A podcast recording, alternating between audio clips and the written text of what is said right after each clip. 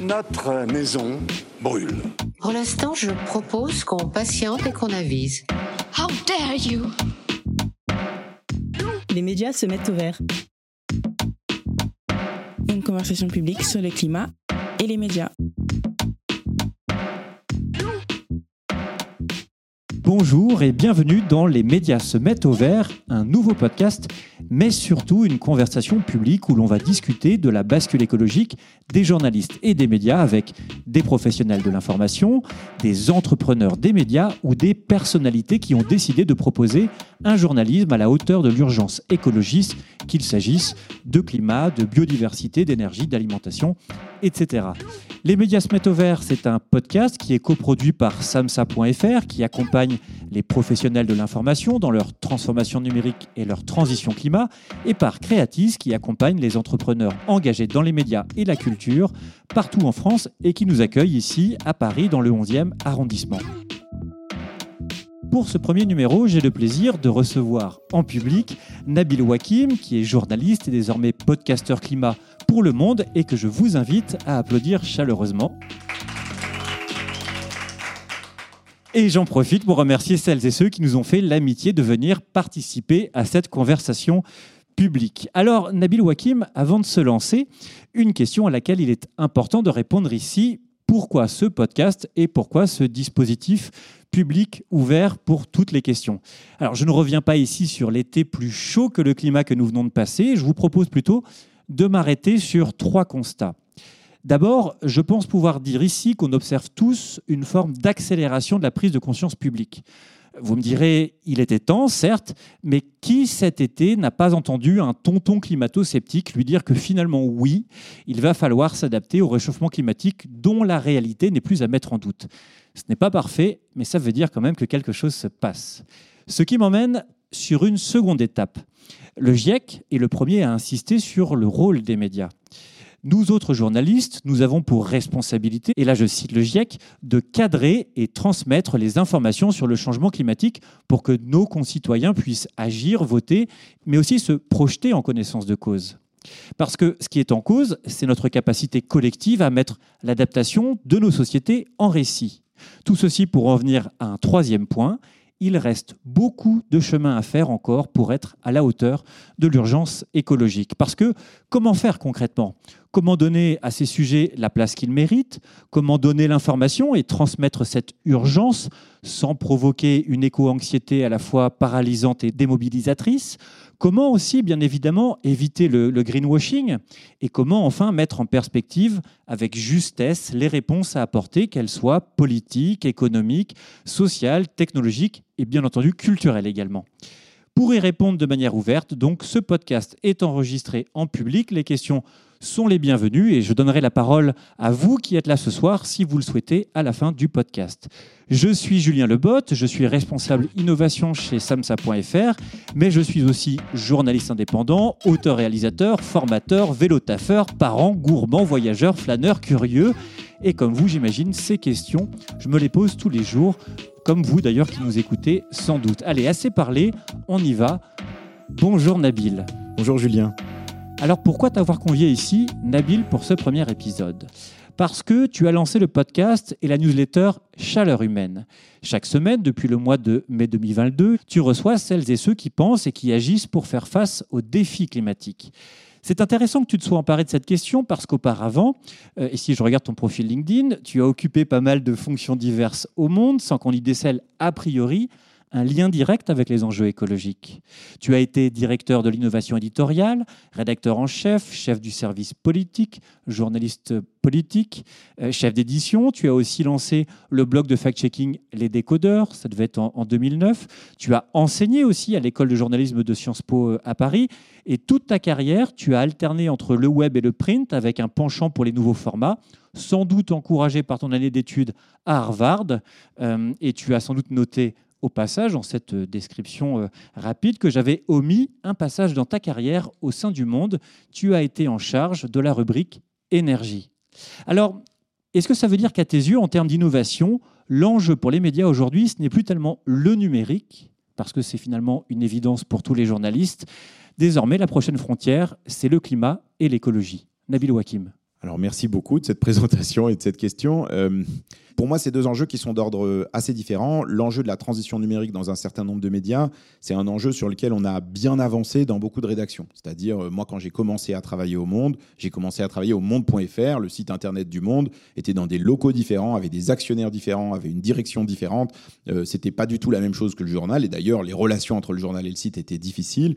On a travaillé euh, nombreux dans la rédaction pour rapprocher euh, les deux rédactions, rapprocher nos cultures de travail, euh, essayer de concilier le fait de travailler sur des médias numériques qui demandent une forme d'immédiateté, une inventivité dans les formats, accepter la participation des internautes, tout ça tout en travaillant, en faisant un journalisme qu'on espère le plus de qualité possible, avoir du temps pour l'enquête, pour le reportage, etc. Et donc la question de la transition numérique, c'est une question qui, d'une certaine manière, euh, je ne dirais pas du tout qu'elle est réglée, puisqu'il y a énormément d'enjeux, notamment des enjeux de modèle économique, mais pour nous au monde, elle est très avancée.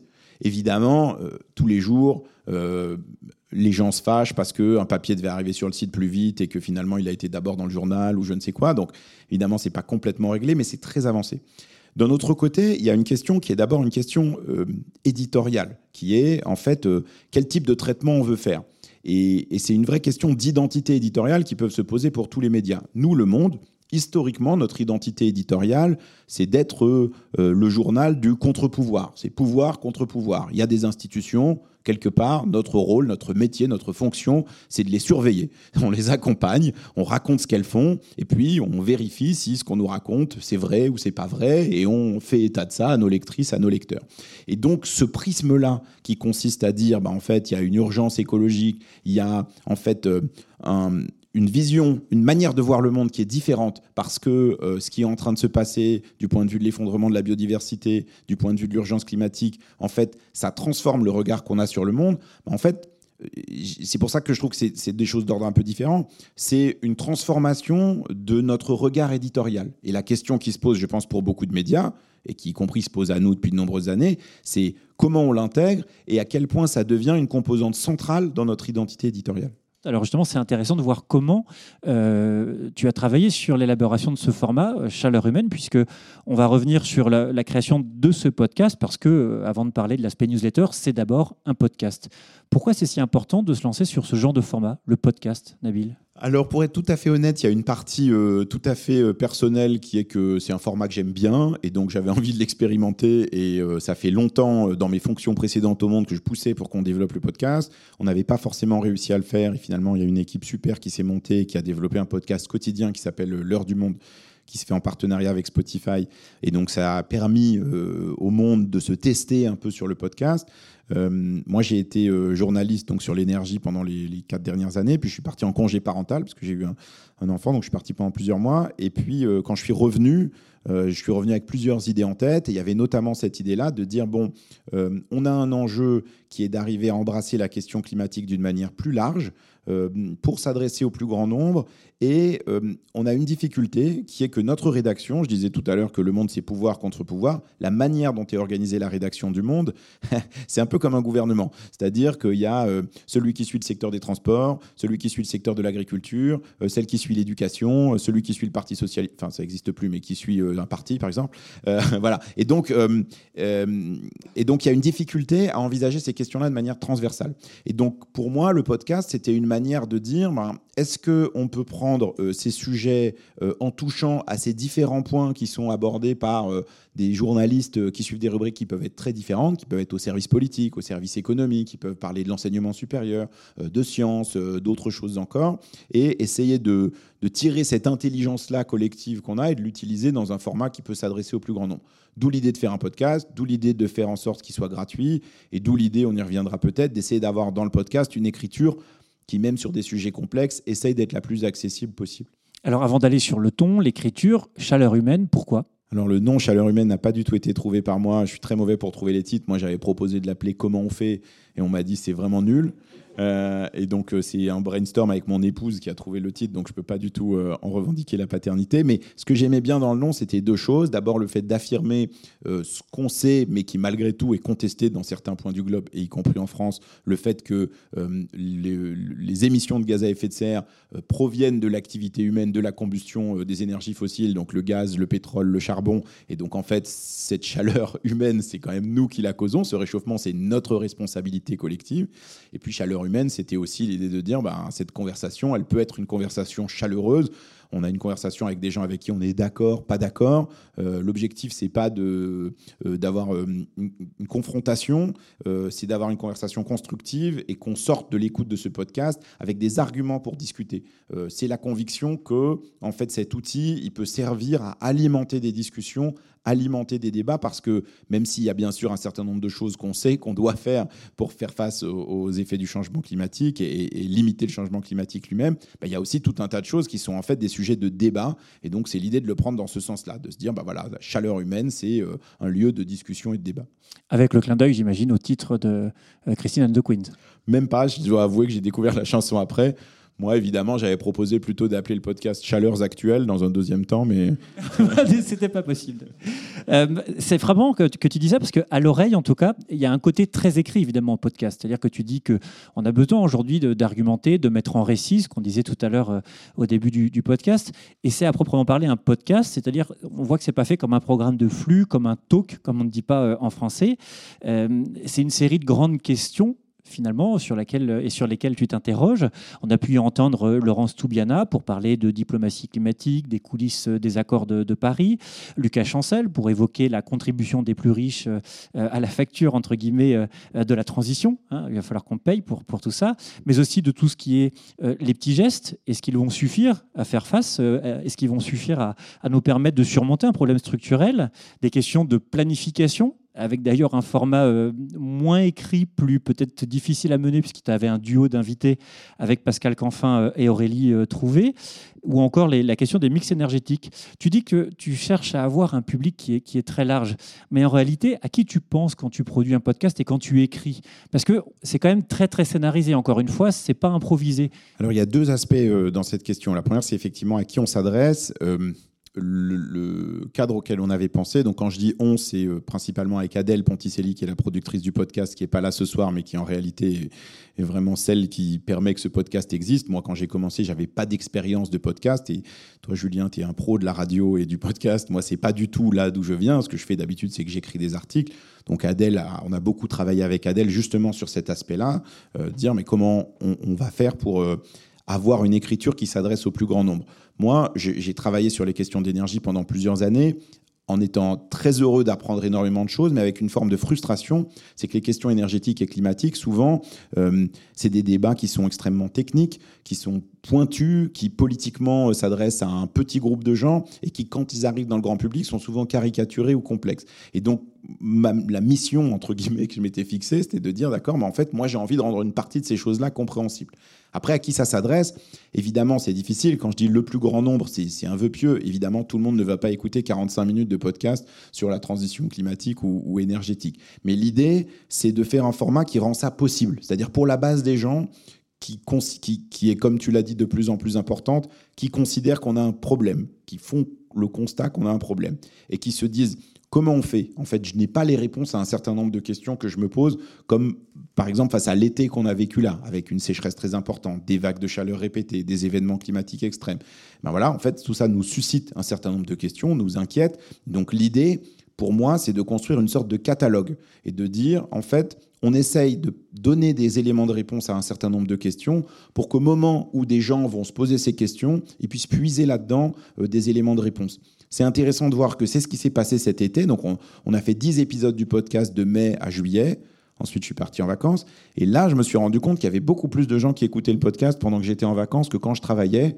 C'est quand même intéressant de voir qu'il ne faut pas toujours travailler. Euh, mais euh, c'était aussi parce que justement, il se produisait ces événements climatiques et qu'il y a des gens qui ont trouvé les épisodes du podcast à ce moment-là. Et donc, j'ai trouvé que c'était intéressant parce que ça confirmait un peu l'espoir qu'on avait, qui était de dire on essaye de commencer à construire une bibliothèque pour que les gens puissent piocher dedans euh, des éléments de réponse quand ils se posent des questions. Oui, on n'a pas besoin juste de petits articles, on a besoin de, prendre le temps d'écouter, d'entendre des paroles, des récits qui permettent d'avancer. Mais en termes d'incarnation, c'est aussi un exercice assez difficile, assez original dans une rédaction. Euh, tu parles en ton nom, alors évidemment un article il est signé, mais là tu, endosses d'autres aspects de, ton travail, de ton rapport au monde aussi, des, des questionnements et des façons que tu as de poser les questions. Tu mentionnes aussi parfois d'ailleurs ta vie de famille euh, ou ton intérêt pour des recettes, pour le hummus par exemple. Euh, qu'est-ce que ça te demande comme travail précisément pour trouver cet équilibre et pour créer ce personnage, ce Nabil Wakim de chaleur humaine C'est marrant parce que c'est une discussion qu'on a eue exactement ces termes-là quand on a commencé à travailler là-dessus avec Adèle Ponticelli. Elle m'a dit mais en fait qui tu veux être? Et en fait, c'était pas si difficile que ça. C'est-à-dire que je joue pas exactement un rôle. C'est-à-dire que c'est des questions que je me pose vraiment. La différence, c'était d'accepter de sortir de mon carcan de journaliste du monde. Quand on est journaliste au monde, on écrit des articles, certes on les signe, mais euh, évidemment, tout ça est d'abord le fruit d'un travail collectif, comme tout travail euh, journalistique. Et donc, on est engagé dans son écriture par euh, des règles communes. Et donc, voilà, on ne dit pas je, sauf dans des cadres très particuliers. on raconte pas sa vie de famille quand on parle des tarifs de l'électricité ou du gaz. Et d'ailleurs, ça serait un peu bizarre. mais il se trouve que moi, j'ai eu une autre expérience entre-temps qui a l'air d'avoir rien à voir. C'est que j'ai écrit un livre sur mon rapport à la langue arabe qui est un sujet qui me passionne depuis longtemps, parce que je suis né au Liban, mais je, parle très mal l'arabe. Et en écrivant ce livre, j'ai expérimenté une forme d'écriture beaucoup plus personnelle, qui essayait de mixer euh, un travail journalistique et euh, un, voilà, un récit plus personnel, un ton euh, avec lequel je me sentais à l'aise pour parler de ça. Et en fait, le podcast, il est aussi né de ça, c'est-à-dire de l'expérimentation de, pour moi, cette écriture un peu nouvelle, qui est de chercher une manière euh, de raccrocher euh, à travers mes expériences personnelles des sujets d'actualité ou des interrogations d'actualité. Alors des fois ça marche, des fois ça marche pas bien, mais c'est aussi une manière, enfin en tout cas j'espère que, c'est une manière euh, d'accrocher un certain nombre de gens en leur disant bah voilà, moi aussi, je suis comme vous, je me pose les mêmes questions. Je n'attaque pas les questions euh, climatiques et environnementales d'une manière euh, simplement froide et calculatrice. moi aussi, en fait, ça me touche et donc j'ai pas envie de, de, faire comme si j'étais de marbre face à ce qui était en train de nous arriver collectivement. Et c'est un genre de posture qui est souvent attendu un peu dans l'espace public. Enfin, on voit bien, on essaie de, de, parfois de, cultiver de nouvelles façons de raconter, de mettre en récit. Alors, si on prend un peu de recul, euh, personnellement, dans cette esthétique, moi, je vois deux influences majeures, et tu me contrediras. J'ai l'impression qu'il y a un peu les couilles sur la table. Donc, je parle de, Victoire euh, Tuaillon, euh, qui a toujours une sorte d'intérêt sincère pour les sujets qu'elle qu'elle aborde, mais aussi un apport théorique euh, ton expertise dans la question énergétique, ou en tout cas tes quatre ans au service énergie, t'ont évidemment aidé euh, à te projeter dans les questions que tu poses. Et puis ces questions sont très claires. Euh, ça, c'est évidemment un, aspect très important. Et dans un tout autre registre, Ezra Klein, qui est donc un journaliste américain, qui est aujourd'hui au, New York Times, et qui chez Vox, auparavant aussi, officier, recevait des intellectuels pendant une heure, une heure et demie, discutait. Et surtout, il avait une façon assez personnelle de mener ses interviews il interprétait les propos de son invité, il articulait ce récit à une expérience personnelle pour ensuite atterrir sur une question précise de l'invité. Et j'ai l'impression que c'est ce genre de posture que tu cherches euh, à avoir et qui crée aussi les conditions, euh, je dirais, d'une qualité d'explication et d'intimité aussi avec l'invité, Nabil. Il est bon, Julien Lebot, il a bien travaillé. Euh, ouais, c'est exactement ça. C'est-à-dire, c'est euh, parmi les sources d'inspiration, effectivement, il y a, le podcast de, Victoire Tuaillon, euh, Les couilles sur la table, qui est un podcast que moi je trouve très intéressant, d'abord sur le fond, parce qu'il attaque la question de la masculinité d'une manière qui a été rarement faite, mais aussi parce que justement, elle est dans une position, évidemment, elle est une femme qui parle de la masculinité, et donc c'est particulièrement intéressant. Et évidemment, le podcast d'Ezra Klein, c'est un podcast que je trouve passionnant, euh, pas toujours sur le fond, des fois je trouve ça génial sur le fond, des fois pas toujours, mais par contre sur la forme, je trouve que c'est très intéressant et ça m'a appris, encore une fois avec l'aide d'Adèle Ponticelli, la productrice, à faire la différence entre ce que je faisais à l'écrit et ce que je faisais à l'oral. Et je me suis rendu compte qu'une des difficultés pour moi, c'était que quand j'interviewe des gens pour un article, je leur demande des infos. Alors qu'en fait, quand j'ai une conversation avec des gens pour le podcast, je leur demande des exemples. Et en fait, c'est pas exactement la même chose. Euh, et c'est ça, c'est bien inspiré du podcast d'Ezra Klein, c'est-à-dire que très souvent, euh, il a un invité et il lui dit ah bah vous vous avez écrit tel livre et dans votre livre vous dites que euh, mais pourquoi? Et donc, en fait, très, très facilement, très simplement, en fait, il a résumé la pensée de son interlocuteur, ce qui évite, en fait, un long tunnel où l'interlocuteur va venir et dire, ah, voilà, dans les deux premiers chapitres, j'ai fait ça, puis après j'ai fait ça, puis après j'ai fait ça.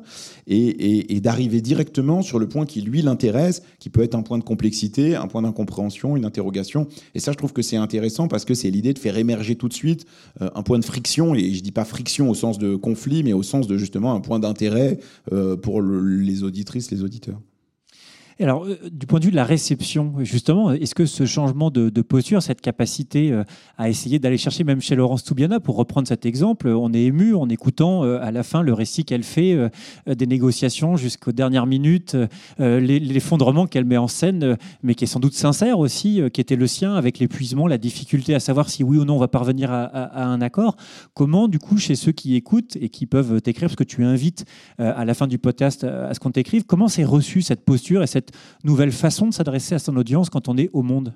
En fait, la plupart des gens qui m'écrivent, il y a eu énormément de gens qui nous ont écrit cet été, on a reçu euh, plus de 400 mails euh, dans le courant de l'été. Euh, en fait, en tout cas, celles et ceux qui écrivent, ça leur plaît. C'est-à-dire, c'est plutôt des gens qui manifestent le côté ah bah j'aime bien avoir quelqu'un qui s'adresse à moi directement. Et du coup, ils m'écrivent à moi. Euh, ils disent ah bah Nabil, euh, j'étais d'accord avec vous quand vous disiez ça, mais j'étais pas d'accord avec vous quand vous disiez ça, etc. Ils m'interpellent, ils disent bah d'accord, euh, vous avez pas, vous vous parlez que du climat, vous parlez pas de la biodiversité, ou bien pourquoi vous parlez pas de tel thème. ils me recommandent des idées de, de des suggestions d'invités ou de thèmes d'émissions. Et donc en fait, je pense que les gens m'écrivent d'autant plus qu'il euh, y a cette dimension personnelle et que ça crée, enfin en tout cas j'espère, peut-être que je me raconte des histoires, mais en tout cas je pense que ça crée une forme de lien plus fort avec euh, le, début d'une petite communauté qui se forme euh, là-dessus. Et ça je trouve que c'est intéressant parce que c'est aussi l'idée que ben, ce podcast, il, va avoir une vie que j'espère longue, mais que du coup il va aussi se recommander d'individu à individu. On voit que c'est une grosse partie de ce qui fonctionne, c'est aussi du bouche à oreille, c'est-à-dire pas nécessairement sur les réseaux sociaux, pas nécessairement d'abord sur les plateformes, mais c'est aussi simplement des gens qui ont écouté, qui s'y sont identifiés, qui vont le recommander à d'autres. Et les gens me disent très souvent ça dans les mails qu'ils envoient. Ils disent Ah ben, c'est ma belle-sœur qui m'a fait écouter, et moi je l'ai fait écouter à cinq personnes de ma famille. Et évidemment, un des épisodes qui a fait le plus réagir les gens, c'est celui sur euh, est-ce que les petits gestes, les, efforts individuels qu'on peut fournir, est-ce qu'ils ont réellement un impact, est-ce qu'ils sont vraiment nécessaires, euh, etc. Donc il y avait des gens qui écrivaient qu'ils étaient d'accord, pas d'accord, mais beaucoup de gens disaient mon geste euh, individuel et collectif à moi, c'est de partager votre podcast. Et ça, je trouvais que c'était assez rigolo. Oui, c'est un très beau geste. Et alors, si on prend un peu de recul sur euh, la réception euh, de chaleur humaine au sein du monde, d'un point de vue euh, organisationnel, comment un tel projet en fait est-il accueilli? Est-ce que c'est un projet central? Est-ce que tu sens que c'est observé de toutes parts? Parce que on pourrait tout à fait considérer que peut-être c'est le début d'une transformation où il y aurait une multiplicité de formats, d'incarnation et de présence, de rapport, je dirais, aux audiences qui sont différents. D'ailleurs, on voit bien que du côté de la vidéo aussi, il y a des choses qui, qui sont recherchées, confèrent le travail qui est fait en journalisme d'explication. Et, je te pose la question parce que dans la préparation d'un tel format, finalement, je me suis posé la question, est-ce que tu travailles dans ton coin puisque justement tu es sorti du monde des réunions, de, de l'encadrement. Tu, voilà. Est-ce que ça veut dire que tu es tranquille avec Adèle Ponticelli euh, à travailler ton conducteur, tes questions avec, avec tes piles de livres Ou est-ce qu'au contraire, tu fais de ce projet un élément central dans l'évolution du regard du journal Le Monde sur les questions d'urgence climatique et écologique, ce qui te permet d'aller toquer à la porte un coup du service écologique, euh, un coup du service, donc planète plutôt, un coup du service économique, un coup du service politique, Nabil. C'est exactement ça, c'est-à-dire que d'une certaine manière, euh, d'abord il importe de dire que ce projet-là est loin d'être le premier projet dans la rédaction du Monde euh, qui travaille sur les questions environnementales et climatiques. le Monde est un des premiers journaux à avoir mis en place un service planète il y a déjà bien plus de dix ans. C'est des questions qui irriguent la rédaction depuis longtemps. Et au service économie, moi où j'ai travaillé plusieurs années, euh, il est évident que maintenant, tous les gens qui suivent un certain nombre de secteurs, qu'il s'agisse de l'automobile, de l'aérien, de l'agriculture, sont traversés par ces questions-là. Euh, il y a une grande série sur la sobriété qui a été faite il y a plusieurs mois par toute une partie du journal. Donc évidemment, ces questions-là, elles ne sont pas simplement les miennes. Et donc, quelque part, moi, je me suis assigné euh, en, discussion avec la direction de la rédaction, une sorte de double mission, c'est-à-dire il y a évidemment vis-à-vis de l'extérieur la production de ce podcast et de la newsletter, mais vis-à-vis de l'intérieur, l'idée c'est aussi une forme de mobilisation collective autour de ces questions-là. Donc évidemment, moi, euh, j'ai enregistré par exemple pour la saison 2 un épisode sur euh, la fast fashion, donc sur comment l'industrie textile a un impact très fort sur l'environnement avec beaucoup d'émissions de CO2, un impact sur la biodiversité, etc. Il est, il est évident que c'est un sujet dont j'avais déjà discuté plusieurs fois avec Juliette Garnier, qui est la journaliste qui suit ce secteur-là depuis longtemps et qui a déjà beaucoup écrit dessus. L'idée, c'est à la fois, bien sûr, moi, je m'alimente de ce qu'un certain nombre de journalistes font, euh, écrivent, euh, de leurs contacts aussi. Parfois, je vais à des rendez-vous euh, de politiques, de chefs d'entreprise, de militants associatifs avec mes, petits camarades. mais aussi, l'idée, c'est que dans nos conversations, en tout cas, j'espère, ça leur permette eux aussi, elles et eux aussi, de s'alimenter d'une réflexion qui est plus transversale et qui les sort de, leur rubrique. Donc voilà, l'idée, c'est c'est un peu cet équilibre-là interne-externe. Vis-à-vis de l'extérieur, euh, il y a le podcast, il y a aussi un positionnement que j'espère que ça contribue à donner, de dire, bah voilà, on est une rédaction qui prend au sérieux la question de la transition, on est une rédaction qui prend au sérieux l'objectif de neutralité carbone, donc on, se pose la question sérieusement de dire comment on fait pour y parvenir. Et du coup, pour ça, on produit des contenus, mais aussi en interne, on essaye d'adapter notre organisation à ces enjeux-là. Si on prend un peu de recul et qu'on revient à la popote sur le, sur le format, donc Chaleur Humaine, c'est aussi une, newsletter, un format qui a plutôt la cote. Enfin, il y a plein de très très bonnes newsletters, mais qui ici n'est pas complètement exploité, pour être tout à fait honnête. Es moins présent. Euh, on sent qu'il y a une sorte de curation des contenus du monde et euh, c'est presque une façon de dire bon, et bah, puis par ailleurs, on a couvert ça, on a fait telle, telle, telle chose. Ce serait quoi la prochaine étape dans le, le fait de vraiment exploiter l'interaction entre le podcast et la newsletter en plus d'avoir bien travaillé, il est très poli, parce que c'est une manière de dire que la newsletter n'est pas terrible. Mais, euh, mais, mais c'est vrai. C'est-à-dire que, et, exactement pour les raisons que tu dis. Parce qu'en fait, euh, la plupart des newsletters qu'on fait au monde sont des newsletters qui sont automatisées. C'est-à-dire qu'en gros, elles rassemblent des contenus, soit sur un thème, soit un horaire donné, à l'exception d'une newsletter le matin qu'on fait, qui est une newsletter écrite. Mais c'est des newsletters d'actualité qui sont pour le coup aussi froides que peut l'être Le Monde, aussi sérieux et rigides que pouvait l'être Hubert Beuve-Méry. Voilà, c'est notre marque de fabrique, c'est la Le Monde Team, euh, on n'est pas là pour rigoler. Et donc, euh, la tentative de cette newsletter Chaleur Humaine, c'était pas simplement d'accompagner le podcast, c'était deux choses. La première, c'était de dire, en fait, il y a énormément de contenu qu'on produit au sein de la rédaction du Monde sur ces sujets-là, qui sont des contenus riches, intéressants, mais ils sont pas rangés au même endroit parce qu'ils sont rangés selon notre organisation interne à laquelle personne ne comprend rien.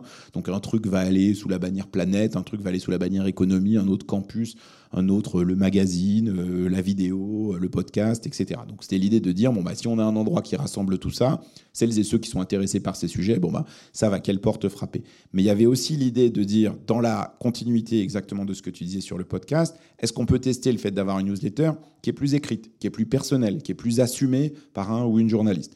Et donc c'est ce que je commence à essayer de faire, mais effectivement pour l'instant je me suis un peu arrêté en chemin, c'est-à-dire euh, ça heurte tellement euh, nos formats, notre manière d'écrire, euh, qu'en fait, c'est pas si facile. C'est un, chemin progressif.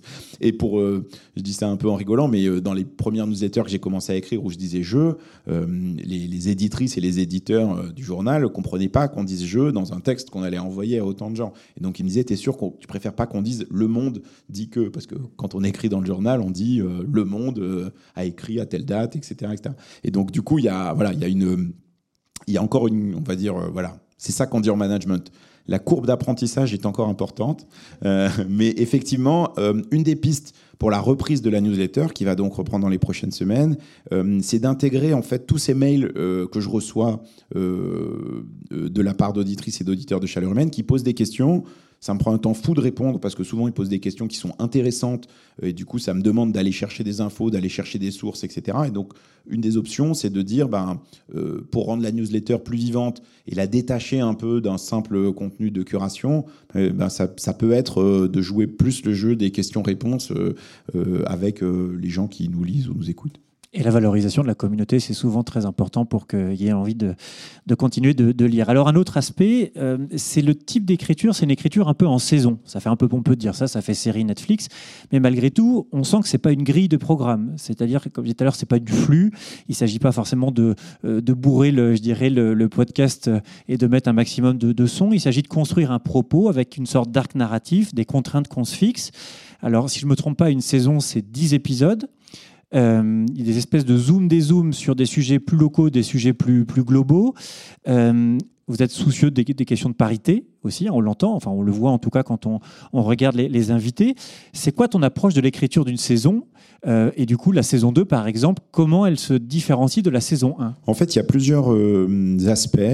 Il y a effectivement une première contrainte qu'on s'était donnée, qui était de dire on ne veut pas inviter de journalistes, on ne veut pas inviter euh, de membres d'ONG, on veut inviter des gens euh, qui soit sont des gens qui font, donc qui sont manettes de quelque chose, soit des gens euh, qui sont experts d'un domaine en particulier. Donc la saison 1, ça a plutôt été une saison d'experts de gens qui, euh, on a vu par exemple effectivement l'économiste Lucas Chancel qui travaille sur les inégalités et le climat, Céline Guivarch qui est une des autrices principales du GIEC, Magali Regueza qui est une géographe qui travaille sur l'adaptation. C'est les gens dont on a considéré à tort ou à raison qu'en fait ils étaient super forts dans leur domaine et que ça valait le coup de leur donner la parole, même si ce n'étaient pas forcément des gens très connus. Par exemple, Lucas Chancel, il a travaillé avec Thomas Piketty. Thomas Piketty, c'est une superstar, donc il aurait été peut-être plus logique pour nous d'inviter Thomas Piketty. D'ailleurs, à un moment donné, on a vraiment pensé à le faire. Et finalement, on était très content euh, d'inviter Lucas Chancel euh, en se disant, bah, en fait, c'est lui qui a travaillé sur ces questions-là. Et en fait, il est plus précis, il connaît mieux. Euh, et donc, on est sur un format long. Et donc, on veut des gens qui puissent être suffisamment fournis là-dessus. Évidemment, il y avait l'idée aussi, du coup, de faire émerger des nouvelles têtes, qui soient peut-être parfois plus jeunes, même si la jeunesse n'est pas toujours un argument, des femmes, euh, des gens qui travaillent dans des domaines qu'on ne voit pas toujours. Euh, évidemment, moi, ayant travaillé sur les questions d'énergie et de climat, j'ai un prisme très énergétique euh, d'ingénieurs, de gens qui ont travaillé dans des grosses boîtes, de, de gens qui calculent très très vite, beaucoup plus vite que moi, qui suis nul en maths. Mais en fait, euh, bah, par exemple, le fait d'être allé chercher euh, la pédopsychiatre Lalia Benoît qui travaille sur euh, l'éco-anxiété, ben, c'était pour moi un pas de côté de dire bon bah voilà, je vais chercher quelqu'un sur une thématique sur laquelle j'ai pas travaillé. Et ça, c'était intéressant. Maintenant, la, la vraie vie, c'est qu'il y a un peu une forme d'opportunisme aussi de entendre quelqu'un qu'on trouve bien à la radio, lire un bouquin qu'on trouve intéressant, et, et, y compris dans la vie, avoir des discussions avec des proches, se faire interpeller parfois euh, euh, dans une émission à laquelle on participe ou, ce genre de choses. Et ben en fait, ça contribue aussi beaucoup à ça, à se dire ah mais en fait. Euh, j'ai lu ce bouquin, ça m'a fait penser à, tel type, viens, on l'invite. quoi. Donc c'est un peu ce type-là de discussion. On est avec Adèle Ponticelli et Esther Michon avec qui on travaille très très libre dans qui on invite. Et donc, il y a à la fois un peu ces critères de base qu'on s'est donnés, et en même temps, euh, on a une, une, très grande liberté. Il y a l'idée quand même d'arriver à partir de cette saison 2 à faire rentrer un peu plus de gens qui font, des politiques, des chefs d'entreprise, des gens qui peuvent mener des projets au niveau local, mais euh, ça pose exactement les questions que tu posais en termes de ton, c'est-à-dire que c'est beaucoup plus simple d'être dans une atmosphère chaleur humaine, cosy, je parle de mes enfants avec euh, une experte du GIEC, que de l'être avec euh, une ministre ou euh, un patron euh, d'une grande entreprise du fossile. Et d'ailleurs, c'était assez difficile quand tu as eu un duo euh, qui, justement, a un peu cassé, je dirais, l'écriture et n'a pas euh, pleinement permis de, de s'emparer de, de, de, ces questions. Non, non absolument. Donc, c'est le débat qu'on avait fait entre Aurélie Trouvé. Euh, Aurélie Trouvé, qui maintenant est députée LFI, et Pascal Canfin, qui est député européen euh, La République En Marche, enfin maintenant Renaissance. Et euh, l'idée, c'était de dire, c'était pendant les législatives, donc là, c'était très opportuniste, c'était de se dire, bon, bah, on voit qu'il y a deux blocs qui, tous les deux, ont le même objectif, celui d'atteindre la neutralité carbone, qui proposent des chemins différents. Donc, venez et discutez de, euh, ben, c'est quoi vos chemins, c'est quoi vos recettes différentes pour y arriver? En fait, ça s'est pas du tout passé comme ça parce que moi, j'avais, je pensais que dans un débat, les gens étaient courtois et sympas. Et en fait, ils se sont mis sur la tête tout de suite euh, sur un laps de temps qui était assez court. Et, euh, et effectivement, à la fin, moi, j'étais pas très satisfait de ça. Mais du coup, pour essayer de rattraper d'une certaine manière le ton du podcast, au montage où j'ajoute à la fin de chaque épisode ce que moi j'ai appris euh, de ce que m'ont raconté mes interlocuteurs, ben, j'ai dit que j'étais pas content. J'ai dit, en fait, c'est pas ce que j'attendais. J'espérais que ce soit mieux. J'espérais que le débat soit de meilleure qualité. Et là, il y a beaucoup de gens qui m'ont écrit pour me dire, ah ben en fait, on est content que vous nous disiez ça parce qu'en fait, nous aussi, on était un peu déçus, on en attendait beaucoup. Et donc, en fait, le fait de partager ce constat, ça aussi, d'une certaine manière, ça, ça tisse aussi un lien d'honnêteté, une forme de sincérité euh, avec, euh, j'espère, en tout cas, avec les gens qui écoutent. En termes de retombées inattendues, il y a aussi cinq épisodes, je crois que c'est cinq, qui ont été diffusés cet été euh, sous forme écrite dans les pages du Monde, ce qui a relancé, si j'ai bien compris, une partie des abonnements euh, payants et ce qui a aussi relancé le- les écoutes. Et on voit bien comme ça que la question de la transition intéresse des communautés de lecteurs qui sont finalement sont différents. C'est-à-dire qu'il y a ceux qui sont très branchés podcast, nous on en croise plein ici chez samsa.fr, mais en fait, en gros, cette question-là, elle ne concerne pas que les gens qui écoutent du podcast et qui habitent dans le 11e arrondissement.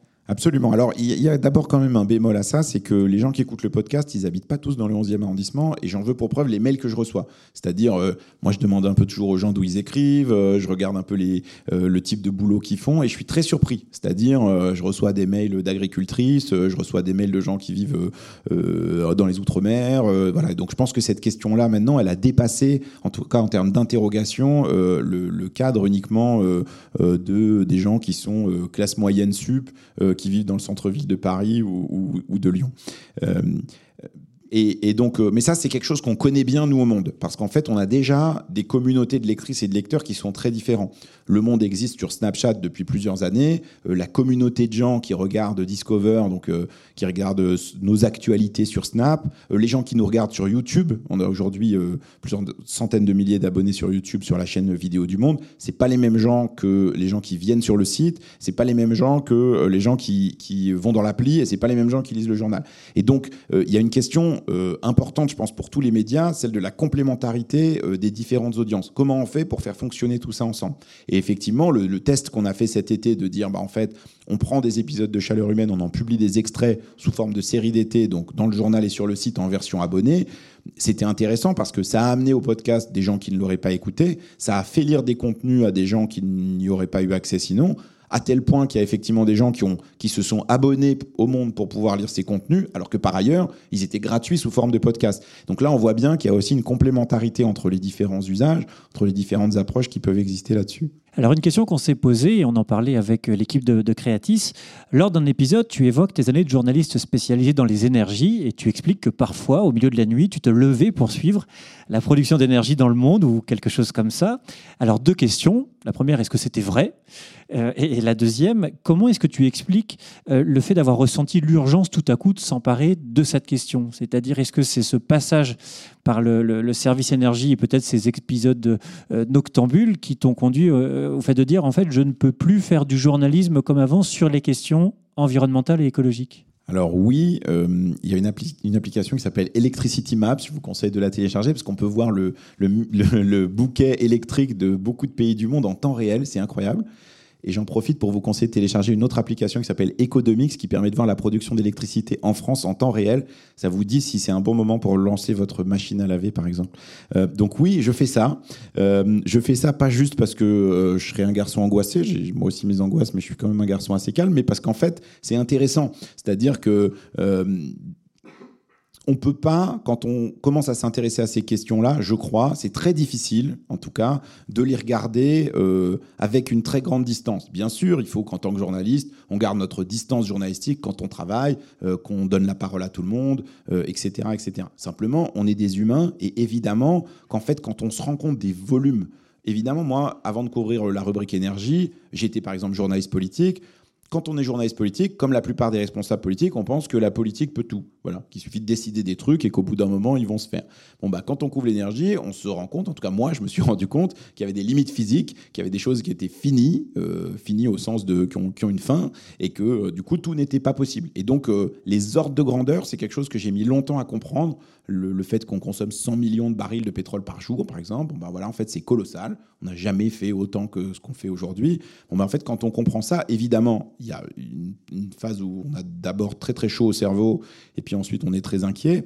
Mais la question, c'est de dire bah, comment j'essaie de transformer tout ça pour en faire quelque chose de, constructif. Mais je voudrais dire, je voudrais donner un exemple de moments qui m'ont fait vraiment me dire, euh, il faut qu'on trouve des moyens euh, pour prendre cette question-là sous un autre bout. Pendant le premier confinement, j'ai fait coup sur coup une interview du patron de Total et une interview du euh, secrétaire général de la CGT, Philippe Martinez. Et les deux, en fait, disaient tous les deux, ben oui, nous on sait que en fait le climat c'est un vrai problème. On ne nie pas du tout que c'est ça, mais on a des grosses difficultés à se transformer. Et pourtant, on sait qu'à long terme, à moyen long terme, en fait, la pérennité de nos organisations est posée. Voilà, peut-être qu'on n'existera plus à cause de la question climatique. Et je me suis dit, c'est dingue. Philippe Martinez et Patrick Pouyanné, qui sont les deux types que je connais, qui sont les plus différents au monde, en fait, ils ont le même type de problème. Ils ont des structures qui doivent se transformer et ils savent pas comment faire. Ils ont des jeunes qui rentrent et qui leur disent, il faut se bouger. Et ils ont au milieu des gens qui sont tétanisés à l'idée du changement. Et donc, euh, je trouvais que c'était intéressant parce que je me suis dit, ah, souvent, on continue de lire la question climatique comme une question d'abord environnementale et on a raison de le faire sur les dégâts, sur euh, la biodiversité, sur euh, les événements climatiques qu'on voit, etc. Mais c'est aussi, et c'est très important de le comprendre, une question économique et sociale, une question politique, une question démocratique. Et donc, en fait, c'était aussi l'idée de se dire, bah, en fait, euh, quand on est face à des acteurs comme ça, bah, oui, on ne peut pas leur parler juste des rapports du GIEC. À un moment donné, il faut aussi réfléchir à comment on fait concrètement. Et c'est un peu ce type de moments qui ont amené progressivement à l'idée de se dire, bah, on peut essayer de, faire ce podcast. Et tu viens de le dire aussi, ça a un aspect euh, systémique. C'est-à-dire que euh, ça demande de faire un travail de compréhension de cet enjeu qui est en train de s'imposer à nous, enfin d'ailleurs qui devrait être déjà là. alors, je ne sais pas si tu connais ça, mais les fresques du climat, c'est un atelier très très efficace euh, pour mesurer en gros en trois heures l'aspect systémique du réchauffement climatique. Et à l'issue d'un tel atelier, on ressort parfois euh, secoué, déprimé, abattu, au contraire combatif, euh, avec l'envie peut-être de, trouver des solutions constructives, comme tu le dis. Bref, comment tu fais toi pour gérer ce qu'on ce qu'on peut appeler l'éco-anxiété qu'on peut ressentir au moment où on mesure que effectivement le problème il est global, historique et surtout urgent Oh bah, si je suis tout à fait honnête, je pense que le podcast, il participe à ça. C'est-à-dire que j'ai l'impression de faire quelque chose. Et, et, donc, du coup, d'être dans un échange avec des gens qui se posent des questions, d'apprendre déjà et de pouvoir aussi contribuer à ce que d'autres apprennent. Et donc, pour moi, c'est aussi un outil pour pas déprimer. En tant que journaliste, comment tu gères aussi les dissonances cognitives qu'on retrouve à tous les niveaux, y compris dans les rédactions?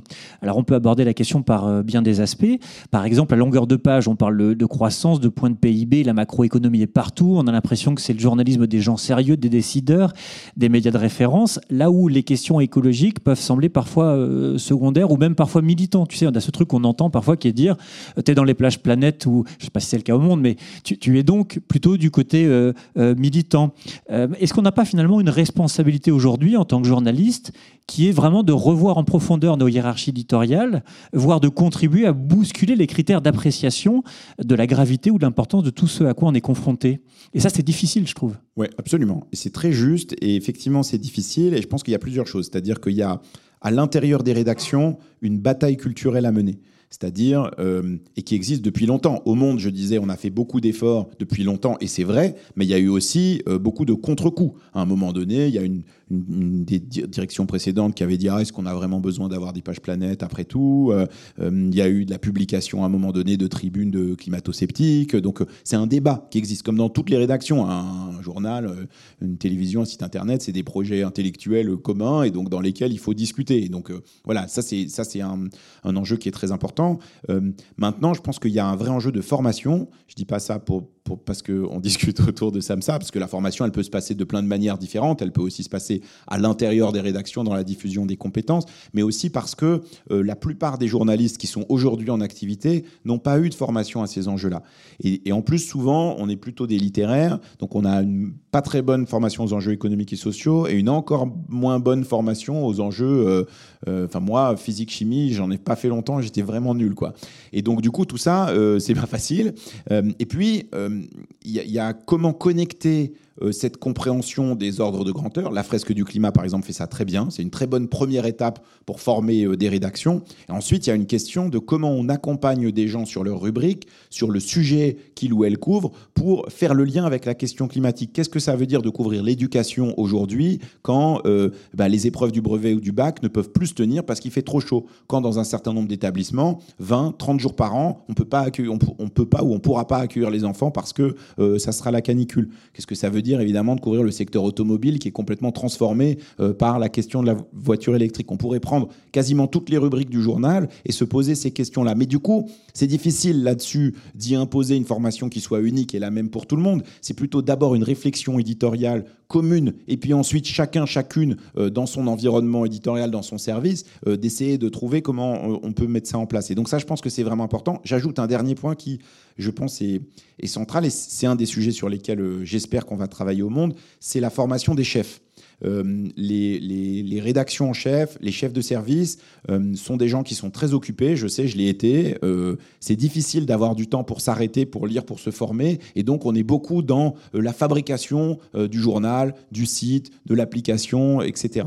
Et donc, imposer un temps d'arrêt à celles et ceux qui prennent les décisions pour dire attention, il faut à un moment donné chausser ces lunettes-là pour regarder le monde autrement, parce qu'en fait, les décisions éditoriales que vous prenez, c'est elles qui ont un impact réellement sur l'information qu'on produit. Ça, c'est très important. C'est difficile à faire, mais euh, il y a une expérience récente qui s'est passée à France Télévisions. Je peux en parler parce qu'elle est elle est connue publiquement, euh, ils en ont parlé, euh, où euh, quatre experts et expertes du GIEC et du Haut Conseil pour le climat sont venus parler avec l'ensemble des rédacteurs en chef, des rédactrices en chef, et ça a eu un vrai impact. C'était une vraie conversation qui a duré plusieurs heures, et dans laquelle bah, les chefs ont pu poser les questions qu'ils n'osent pas poser d'habitude à leurs rédacteurs qui leur disent mais t'as rien compris, mais évidemment comme ils sont chefs, ils n'ont pas le droit de dire qu'ils n'ont rien compris. Bah, là ils pouvaient dire mais en fait ça je comprends pas, comment on va traiter ça, etc. Et donc ça les a fait réfléchir. C'est une des choses qui a donné lieu à la création d'une cellule euh, consacrée aux enjeux environnementaux dans la rédaction de France Télévisions. Je trouve que c'est un bon exemple, c'est-à-dire euh, vraiment euh, de réfléchir à tous les niveaux à la base pour tout le monde, dire voilà, il faut que tout le monde connaisse les ordres de grandeur, euh, il faut euh, s'attaquer à la question des chefferies, et puis il faut euh, réfléchir ensuite à du sur-mesure pour accompagner les journalistes face aux, enjeux spécifiques qu'ils et elles vont rencontrer. Alors là, tu dis tous les niveaux, il y a aussi les niveaux personnels. un autre aspect, c'est que, et je crois que cette idée, elle vient de Xavier de, Laporte, c'est les petites questions de fin en fait que tu fais à, toutes tes invités dans le, le, podcast, parce que ça aide à remettre les choses en perspective. Même les experts, au fond, sont confrontés à des dilemmes, des dissonances euh, cognitives. Euh, et en même temps, on pourrait se poser la question est-ce que c'est légitime d'interroger ces experts sur ces pratiques personnelles? C'est-à-dire pourquoi on le fait On le fait pas dans d'autres rubriques? Pourquoi sur ce sujet en particulier on le fait?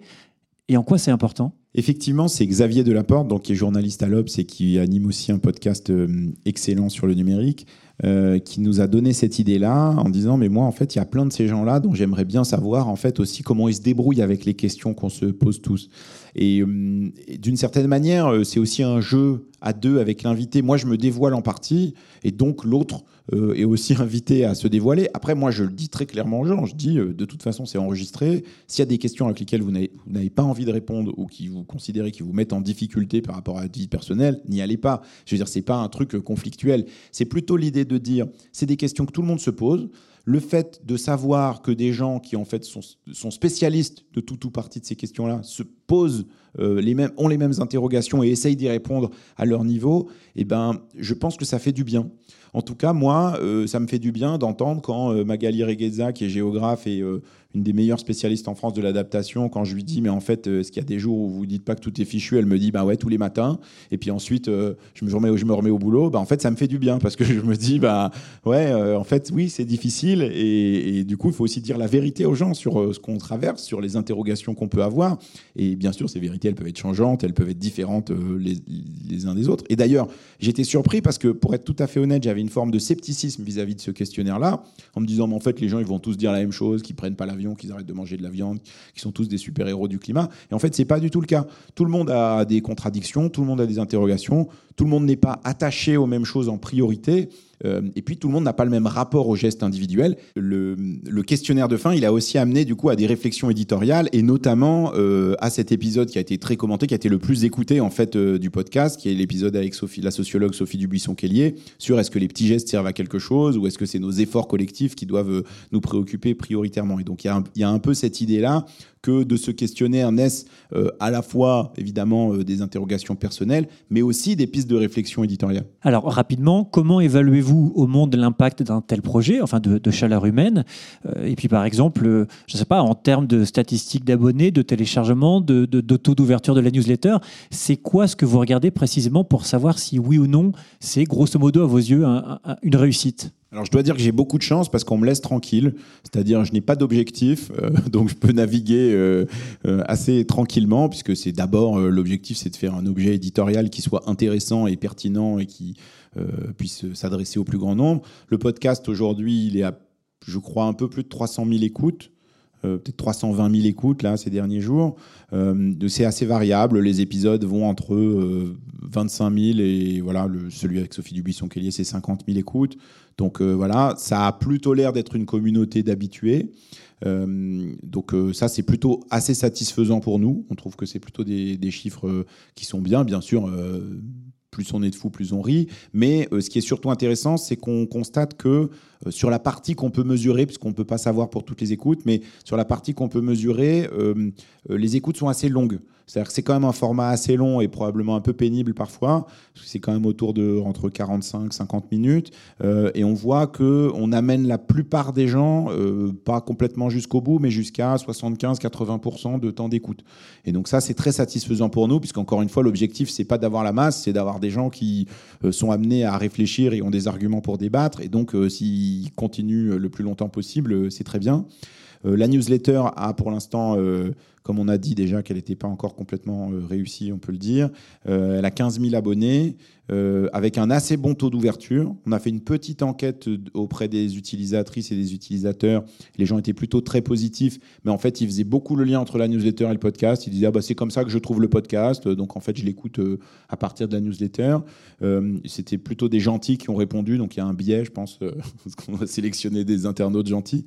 Et donc voilà, donc il y a, y a plutôt un, je veux pas dire de bêtises sur le taux d'ouverture parce que je l'ai plus en tête, mais je sais qu'il est au-delà de 50%, donc c'est plutôt pas mal. Euh, après, euh, les gens lisent plutôt et cliquent pas énormément, donc euh, voilà, il faut voir. Mais encore une fois, l'objectif pour nous sur ces projets-là, c'est pas de faire de la masse d'abord, c'est pas de faire du trafic d'abord, c'est plutôt de, contribuer à notre positionnement éditorial, d'apporter des arguments aux gens pour qu'ils comprennent mieux ce qui se passe, voilà, faire notre boulot. Alors Nabil Wakim, on va dézoomer un petit peu sur la question des médias et de l'écologie si, tu- veux bien. Et, et si on prend un peu de recul, euh, et quand bien même les choses sont en train de bouger, il n'est pas faux de dire que les médias ont tardé en fait à se positionner quand même clairement sur, sur ces questions. Alors tu l'as évoqué un petit peu. Il y a d'abord des raisons euh, sociologiques. Euh, fondamentalement, on, est rarement armé sur les enjeux de la méthode scientifique quand on a fait euh, de la philosophie, de l'histoire ou de la science politique avant de devenir journaliste. Il y a aussi eu pendant longtemps sans doute la peur de passer pour militant, comme si parler d'écologie c'était pas sérieux. Et puis objectivement, on est face à un changement vertigineux. Et moi, je suis toujours choqué quand j'entends des ouvertures de journaux, aujourd'hui encore, qui euh, évoquent par exemple l'augmentation des ventes de voitures propres. C'est-à-dire qu'on a, du mal à trouver les bons récits, les bons vocabulaires et surtout à vraiment intégrer, je dirais, euh, tout ce qu'il faudrait transformer dans notre quotidien, dans nos économies, dans nos environnements, pour réussir à vraiment euh, avoir un impact structurel sur ces enjeux, euh, pas seulement climatiques, mais, écologiques. Qu'est-ce qui te rend mal à l'aise, toi, et, où tu verrais le, chantier prioritaire? Alors oui, c'est vrai. bon, ce qui me rend mal à l'aise d'abord, moi j'ai la chance d'être dans une rédaction qui est très sensible à ces enjeux-là, donc je peux, dire qu'il faut qu'on progresse. On a beaucoup de progrès à faire, mais on est mieux loti qu'à d'autres endroits. Euh, ce qui me rend mal à l'aise, c'est quand je vais dans des émissions de télévision où euh, parfois on, on invite ou on a invité des gens qui sont climato-sceptiques, c'est-à-dire vraiment qui nient euh, l'impact euh, euh, des humains sur le réchauffement climatique. Honnêtement, on ne devrait plus en être là. C'est-à-dire il faut avoir une conversation entre adultes, entre des gens qui savent quels sont les enjeux, qui peuvent avoir des désaccords sur les moyens d'arriver euh, à, à la baisse euh, massive des émissions de gaz à effet de serre. Mais le reste, il faut plus, il faut, plus faire ça. Enfin, je veux dire, c'est vraiment irresponsable. Et encore une fois, ça nous est arrivé au monde de le faire par le passé. C'est heureux qu'on ne le fasse plus, mais voilà. Après, je crois qu'il y a effectivement un enjeu qui n'est pas facile et qui n'est. Alors oui, les journalistes sont pas très bons sur cette question-là. C'est vrai, les médias en général ne savent pas bien embrasser cette question. C'est pour ça que ce podcast existe. Enfin, celui-là, là où on se parle aujourd'hui, Euh, et c'est une bonne chose. Euh, mais je crois que c'est parce que derrière, il y a un sujet d'organisation des rédactions qu'on n'a pas encore adressé. Euh, c'est bien d'avoir des services planètes et on est fier au monde d'avoir un service planète qui soit aussi bon avec des journalistes de qualité, qui travaillent bien, qui sont des gens sérieux, qui savent de quoi ils parlent et tout. Mais ça suffit plus. Et effectivement, la question, c'est comment on fait ça d'une manière transversale à l'intérieur de, la rédaction. Alors, euh, dans ma tête, j'avais appelé ça la rédac climat. Mais comme c'était nul, je me suis dit, il faut trouver un truc en anglais, donc on va dire Climate Newsroom. Mais voilà, peut-être ça imprimera mieux. Mais Reda Climat, c'est sympa, non? Non. Mais un peu, c'était l'idée de dire, bah, en fait, euh, il faut que la feuille de route des chefs de service, la feuille de route des différents journalistes qui couvrent des rubriques intègre cette question-là pleinement. C'est-à-dire que dans l'idée, demain, Julien Lebot vient travailler à la rubrique X, et ben en fait, on dit, on discute ensemble de, ben voilà, le champ que tu vas couvrir, c'est celui-là, et ben en fait, dans tes priorités, il y a ça. Aujourd'hui, on ne le fait pas encore parce qu'on n'a pas les capacités éditoriales de le faire, parce qu'on n'y pense pas nécessairement au bon moment. Mais en fait, il faut mettre ça dans le deal éditorial avec les journalistes, avec chacun et chacune d'entre nous, de dire, bah voilà, en fait, c'est dans ta feuille de route et c'est ce qu'on va attendre de toi. Et donc ça, pour ça, ça demande d'avoir des journalistes à qui on envoie ce message clairement, et encore une fois, d'avoir des chefs de service, des rédacteurs, des rédactrices en chef, euh, qui sont capables de comprendre ces enjeux-là, sinon cette conversation, elle ne peut pas avoir lieu. Et en face de nous, il y a les audiences aussi, et le- les, évolutions, euh, je dirais, des comportements en matière d'accès euh, à l'information. Alors j'imagine que, comme nous tous ici, tu as parcouru les dernières études du Reuters Institute, qui euh, notamment parfois un évitement délibéré des informations. En tout cas, c'était une des tendances, je dirais, de l'année 2022, euh, jugée parfois trop répétitive, pléthorique, anxiogène aussi, voire non fiable. Euh, et les informations sont parfois donc volontairement esquivées par une part croissante de la population. Comment, à tes yeux, essayer de, recréer vraiment cette confiance et, et redonner du sens et, et même la sensation que c'est utile, que le travail qu'on cherche à faire, il est utile Nabil Wakim? C'est pas facile de répondre à cette question. Bien sûr, euh, couvrir euh, les questions euh, climatiques, l'effondrement de la biodiversité, c'est pas le pays de Candy. Et donc, c'est pas toujours facile, effectivement, à lire pour un certain nombre de gens. Et donc, effectivement, il faut que nous, on ait cette préoccupation-là, mais parce qu'on devrait l'avoir en général en tant que journaliste, de se dire à qui je m'adresse, qui va me lire, qui va m'écouter, quels, quels outils je vais utiliser. Et là, je crois que on a maintenant et, grâce au numérique, on a une gamme d'outils devant nous qu'on peut utiliser pour améliorer la compréhension euh, et pour pouvoir s'adresser au plus grand nombre. Et donc, du coup, je pense que euh, sur ces sujets-là, en particulier, la carto, euh, la data, l'image, la vidéo, en fait, tous ces supports-là qu'on sait maintenant utiliser, même nous, le monde vieille rédaction historiquement papier, en fait, c'est des très bons outils pour nous pour pouvoir mieux couvrir ces questions-là. Parce qu'en fait, on sait qu'on a des gens qui liront nos articles de diplomatie climatique sur ce qui se passe à l'intérieur de la COP, mais on sait que ça ne sera pas tout le monde. Et donc voilà, il faut qu'on arrive à déployer. L'idée, c'est plutôt de se dire comment, et c'est ce que je disais un peu sur le podcast, comment on est complémentaire dans notre distribution la plus large possible euh, de Snapchat au journal papier, en passant par des ateliers qu'on fait ou le Festival du Monde, euh, où on reçoit euh, des gens dans nos locaux. En fait, tout ça, c'est des outils éditoriaux et c'est ça qu'il faut arriver à utiliser tous ensemble. Je pense que c'est la principale dont on dispose. Évidemment, c'est pas facile. Au-delà de la créativité éditoriale, on est le 20 septembre et je propose d'aller vers une question finalement d'actualité qui nous concerne tous. Donc le 14 septembre, il y a eu la publication d'une charte pour un journalisme à la hauteur de l'urgence écologique, une charte que je connais bien puisque j'ai fait partie des rédacteurs de, de celle-ci et c'est un document qui a suscité beaucoup d'échanges euh, et qu'on peut d'ailleurs retrouver sur le site chartejournalismeécologie.fr. En 13 points, donc, on a une sorte de boussole qui est pensée pour accompagner justement l'évolution des pratiques euh, dont on parlait euh, précédemment. Et je crois savoir qu'il y a eu au monde pas mal de discussions en interne, à la fois donc au niveau de la hiérarchie, euh, au sein du service Planète aussi, euh, mais pas vraiment de signature, je dirais, du média en tant que tel, plus des signatures individuelles. D'ailleurs, à ce jour, neuf signatures à titre individuel. Alors, pourquoi, à tes yeux, il n'est pas forcément nécessaire de signer cette charte pour avancer? Et à contrario, est-ce que tu penses qu'on avait vraiment besoin d'une charte? D'abord, bravo, parce que c'est un super boulot et a un super impact. Donc moi, je suis très content que cette charte existe. Je ne sais pas si on en avait absolument besoin, mais d'une certaine manière, euh, c'est tant mieux qu'elle existe. Voilà, c'est-à-dire que toutes les initiatives sont bonnes à prendre. Euh, moi, je partage le constat qui est fait qu'aujourd'hui, la couverture dans l'immense majorité des médias, elle n'est pas satisfaisante sur ces questions-là. Elle n'est pas suffisamment informée. Et donc, tout ce qu'on peut faire pour aller dans ce sens-là, c'est très bien. Ensuite, il y a la question de euh, que fait la rédaction du Monde? Euh, il se trouve que nous, on a un, on a un lieu de discussion euh, qui s'appelle la Société des rédacteurs du Monde, et on va se réunir dans quelques semaines pour parler justement de notre couverture de ces enjeux-là. Et donc, on a été un certain nombre à se dire, bon, ben, en fait, c'est dans ce lieu qu'il faut qu'on ait cette discussion collective sur est-ce qu'on signe cette charte à titre individuel, à titre collectif, comment ça se traduit, euh, plutôt que le faire euh, individuellement, même si c'est très bien que des gens les signent individuellement. Après, la marque Le Monde, la direction du Monde a décidé de ne pas signer, parce que traditionnellement, Le Monde ne signe rien. Euh, ah oui, c'est enregistré, donc je ne peux pas dire que c'est par arrogance. je veux dire, c'est compte tenu de la place qu'on occupe dans le paysage médiatique français, c'est difficile parfois pour nous de s'associer à d'autres pas toujours pour des bonnes raisons. Alors, l'heure tourne, je sais qu'il y a des questions euh, dans le public. Je voudrais juste qu'on termine peut-être par une séquence un peu inspiration pour essayer d'aller voir un peu quels sont, à tes yeux, je dirais, les, les lieux vraiment de réinvention ou de transformation des, des pratiques éditoriales liées euh, à l'écologie. Est-ce que, par exemple, en France, tu as un titre, un média, un, lieu qui te semble particulièrement intéressant en matière d'innovation éditoriale sur la couverture des enjeux écologiques? Pas forcément un média en particulier, mais c'est vrai qu'un certain nombre d'équipes data dans euh, plusieurs médias ont réussi à faire des formats qui étaient vraiment intéressants. C'était le cas à France Info, euh, c'est le cas des décodeurs chez nous. voilà, je pense qu'il y a, un peu les échos à un moment donné à essayer de faire ça dans un format un peu papier. voilà, il y, a eu, une réflexion formelle chez un certain nombre de gens que je trouvais intéressante, c'est-à-dire l'idée de se dire voilà comment on utilise euh, des supports euh, d'infographie, euh, de la carto, parfois des images animées pour essayer de raconter ça. Donc ça, je trouve que c'est vraiment bien. Après, moi, je suis, un garçon un peu décevant, c'est-à-dire que je lis vraiment des trucs très pénibles. Je lis des newsletters spécialisés sur l'énergie. voilà, donc je, je, je, je, trouve en tout cas que dans la presse anglo-saxonne, et c'est une des raisons pour lesquelles je voulais qu'on lance une newsletter, les newsletters du Guardian, euh, qui s'appelle Down to Earth et celle du New York Times qui s'appelle Climate Forward sont vraiment bien parce que euh, elles sont à la fois pédago, mais en même temps elles tapent assez fort sur les sujets d'actualité. Donc je trouve que c'est un bon équilibre euh, qui, est, trouvé dedans. Moi, c'est des supports que je lis toutes les semaines. après, je lis des publications très ennuyeuses sur l'énergie, mais je. Ah si, je peux conseiller quand même la newsletter d'Axios. Axios, donc un site américain, a une newsletter sur l'énergie qui a l'air comme ça euh, euh, un peu rébarbative, mais qui en fait est très bien faite en termes de format parce qu'elle est très facile à lire.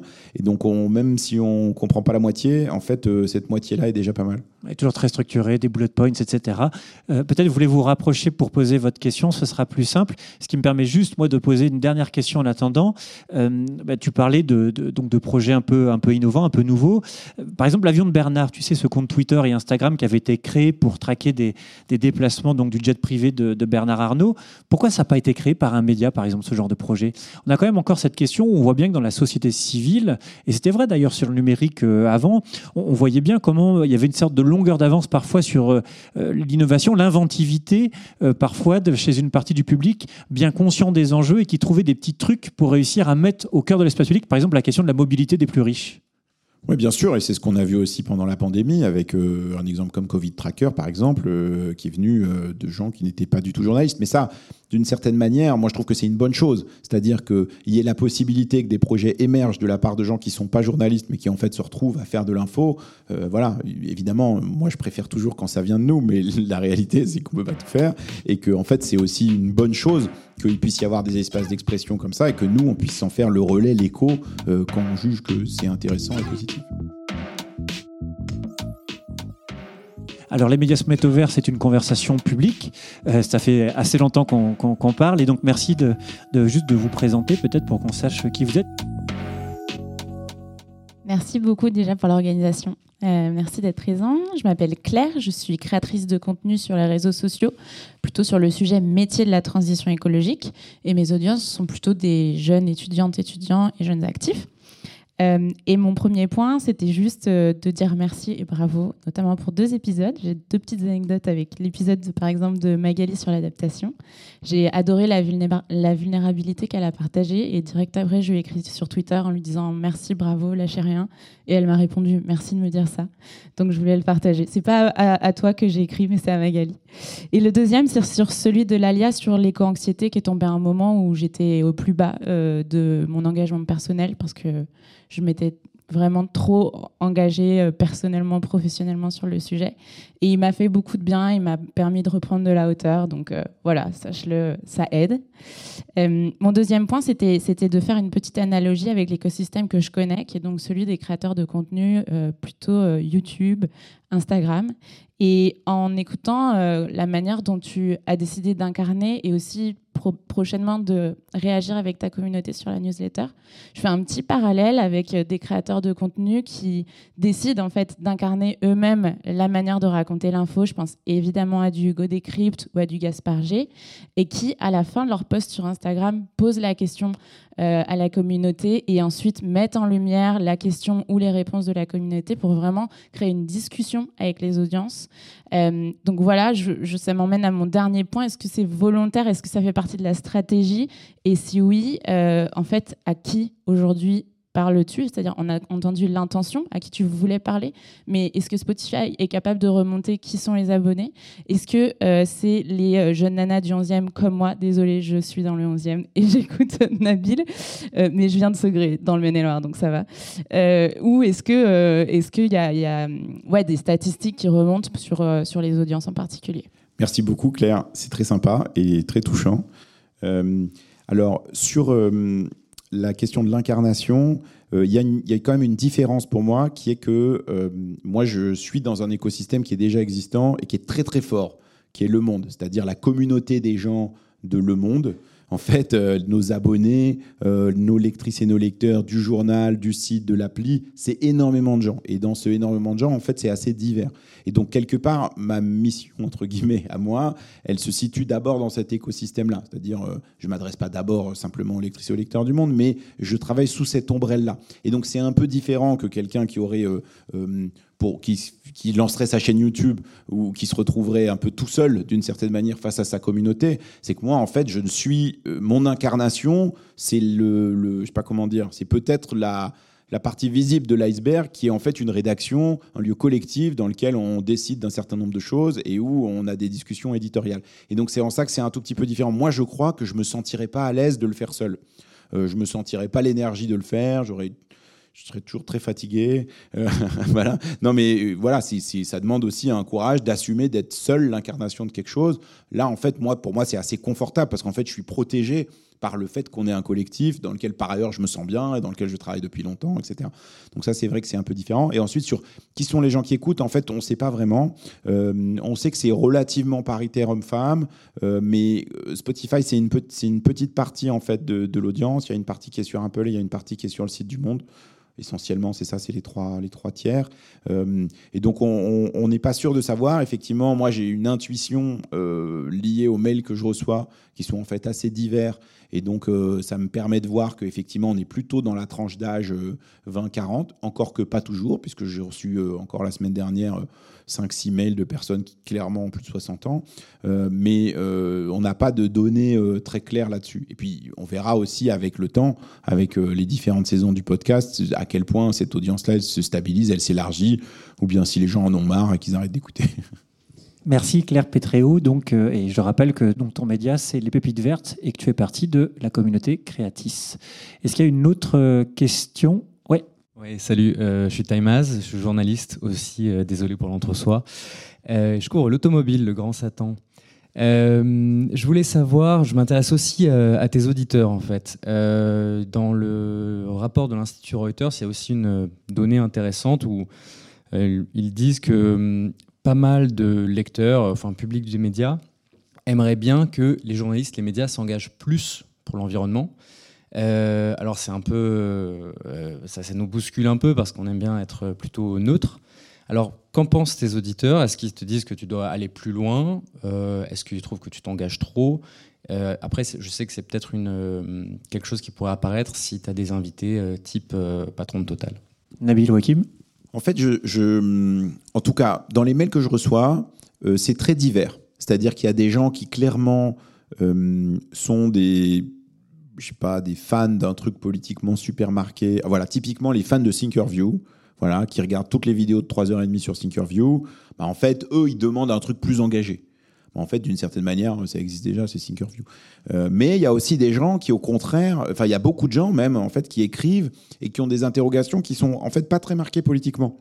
C'est-à-dire, euh, et notamment sur la question de l'automobile, qui disent, bah, et qui parlent d'eux-mêmes en disant, bah voilà, moi, je sais pas quoi faire, euh, je suis obligé de prendre ma voiture pour euh, faire des allers-retours. En fait, ça me saoule, mais en même temps, la voiture électrique, je dis que c'est pourri, donc qu'est-ce que je dois faire Voilà, donc, avec une forme de sincérité, je pense, qui me fait penser qu'en tout cas, il y a une partie non nulle des gens qui l'écoutent pas comme un truc, comme un outil d'abord pour renforcer leurs convictions, mais plutôt pour s'informer et élargir leurs horizons.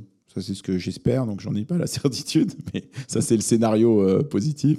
Euh, après, moi, je, de toute façon, comme je le disais, je suis sous l'ombrelle Le Monde. On a des règles euh, collectives euh, auxquelles je suis astreint et j'y suis très attaché et je pense que c'est très bien. Et donc, euh, oui, j'ai pris le parti d'incarner, mais, j'incarne moi-même, mais d'une certaine manière, j'incarne aussi le monde. Quand je parle ici, quand je vais dans une émission de télé, quand je parle dans le podcast, en fait, je suis journaliste au monde et je suis très attaché à cette identité collective qu'on a. Et donc, je bougerai pas d'un pouce là-dessus parce qu'en fait, euh, j'estime que c'est pas notre. euh, Il y a d'autres lieux qui le font très bien. Il y a d'autres médias qui sont engagés sur les questions environnementales et qui jouent un rôle important. Mais en fait, tout ça, c'est complémentaire. Tout le monde ne, ne doit pas tout faire. Et nous, on doit conserver, euh, je pense, une, une place, même si évidemment, on peut s'engager sur un certain nombre de sujets. On a des avis, on écrit des éditoriaux dans lesquels on prend position sur un certain nombre de choses. Mais par contre, on doit être un lieu qui parle à tout le monde et qui potentiellement peut être lu ou écouté par tout le monde. Merci, merci de toutes euh, les questions euh, de, la salle. Dernière séquence, euh, si tu veux bien, puisqu'il faut bien tout changer en ce bas monde. On va finir avec un questionnaire plein de si.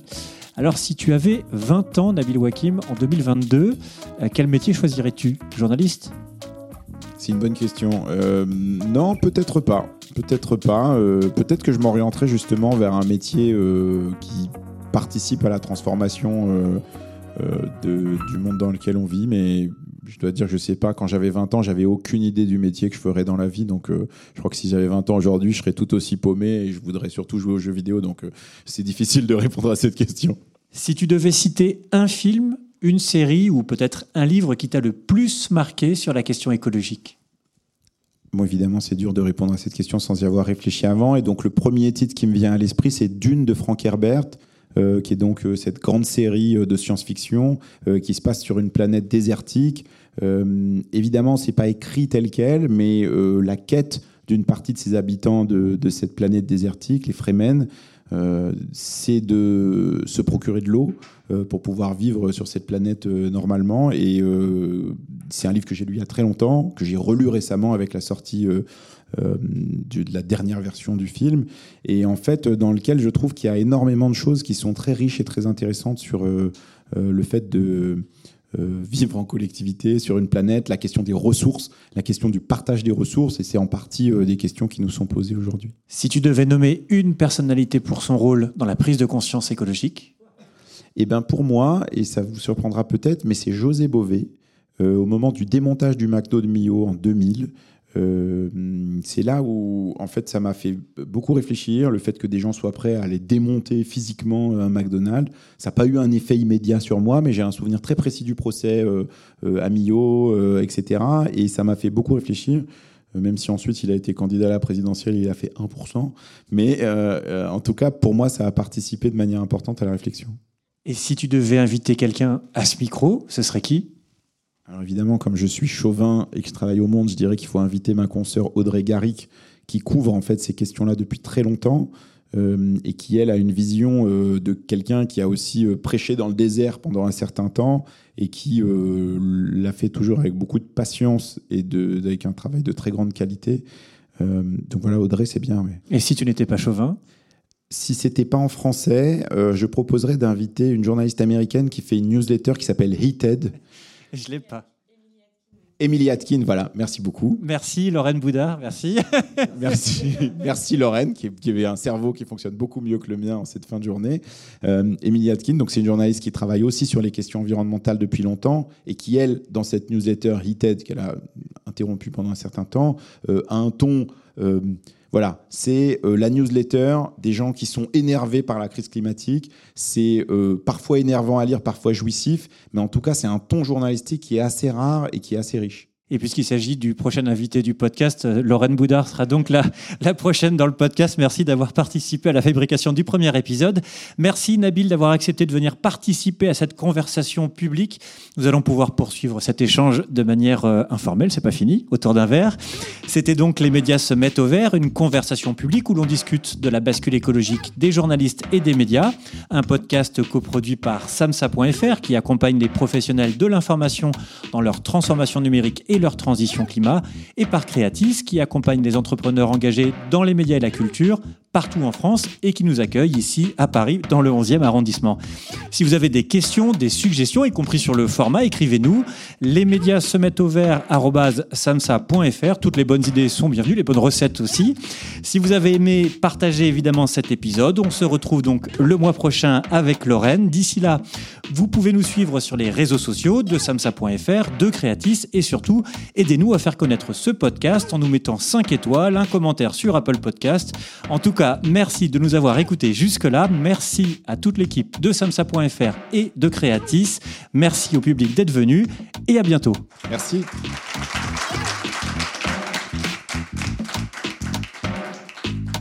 Les médias se mettent au vert. Une conversation publique sur le climat et les médias.